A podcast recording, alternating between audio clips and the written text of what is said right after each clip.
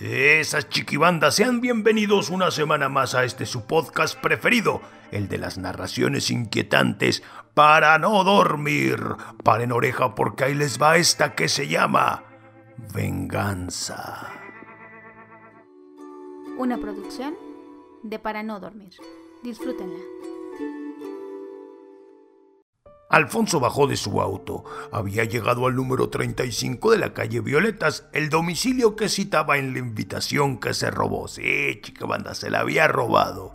La fachada de la casa no había cambiado mucho, salvo los arbustos que estaban más altitos y los árboles con harto más follaje.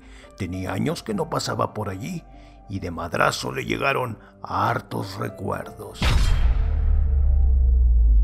La verja estaba abierta. Desde afuera ya se alcanzaba a escuchar y ver que la fiesta estaba en todos sus ánimos. Música bien bailable, risas, gritos, coros al unísono, hambre, tremendo guateque. Aún sin entrar podía oler el alcohol y el sudor. Con maleta en mano, atravesó la puerta. Todo lucía tal como lo imaginó, adultos comportándose como adolescentes, celebrando una reunión, recordando sus años en el colegio. Alfonso dibujó una mueca de satisfacción. Todos a quienes quería ver estaban allí. Los años habrían pasado, pero era imposible olvidar sus rostros.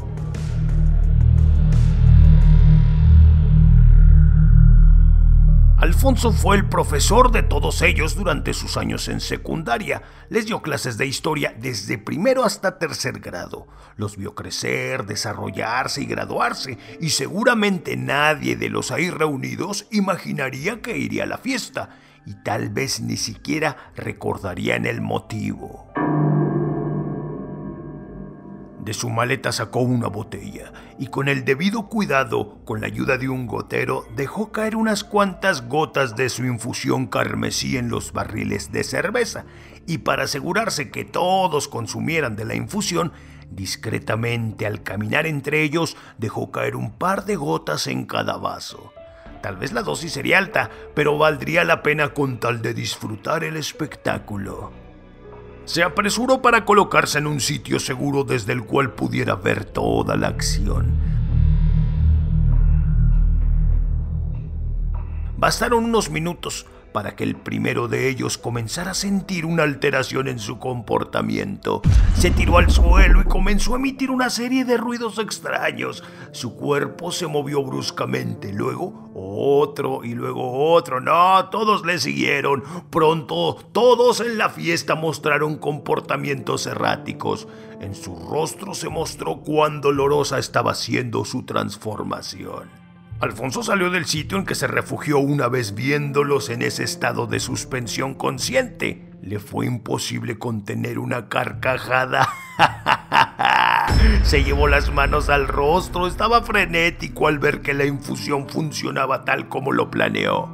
Era la tercera vez que la usaba. La primera fue con una rata la segunda con un niño en el parque y esta vez a gran escala con más de 30 personas. Lo cierto es que las veces anteriores no fue tan severo el efecto, quizá el alcohol potencializó sus propiedades. Caminó entre ellos, sus ojos le hacían saber que estaban conscientes y que seguían sufriendo. Les dijo,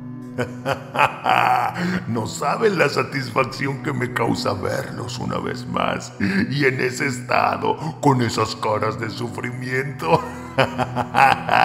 Los años en prisión me hicieron desear este momento. No había día en que no quisiera hacerles daño, que pagaran por lo que me hicieron y ahora que tengo la oportunidad, lo disfrutaré como no se lo imaginan. Creyeron, sí, creyeron que se habían librado de mí, que estar encarcelado me haría cambiar o que simplemente lo olvidaría como ustedes lo hicieron. Pero yo jamás podré olvidar. Un padre, un padre nunca olvida a su hijo y ustedes me lo arrebataron. Para ustedes siempre fue un juego, pero para él no. Él era un niño inocente, era amoroso y ustedes le arrebataron la oportunidad de mostrarle al mundo lo grandioso que podría ser. Todos ustedes, malditos, dijeron que fue un accidente, pero yo lo vi.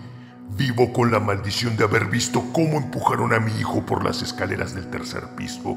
Lo vi rodar hasta abajo, escuché sus últimos gritos de ayuda, vi sus ojos cerrarse por última vez. Murió en mis brazos, decepcionado de que yo, su padre, el hombre en quien siempre confió, no pudiera ayudarlo cuando más lo necesitó. Bueno, pues va siendo momento de que paguen. La infusión que bebieron está atrofiando rápidamente su sistema nervioso y a la vez perdiendo toda voluntad para responder a la orden de un único amo, es decir, yo. Mi voz es el detonador para que hagan lo que yo quiera, lo que desee.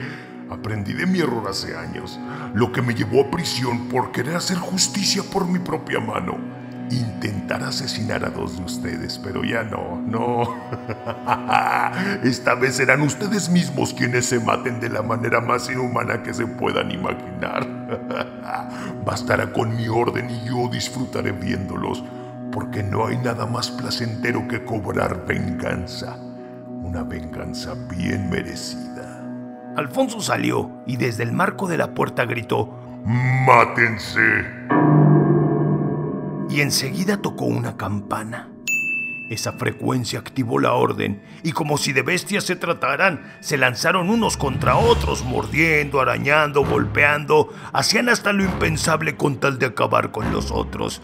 No descansarían hasta ver a ninguno en pie. Llorando de alegría y satisfecho, Alfonso no apartó su mirada vidriosa de esa horrible escena, un espeluznante cuadro abstracto donde la única tinta era la sangre ojos, piel y tripas regados por el suelo, y la risa de Alfonso elevándose satisfactoriamente. ¡Mátense!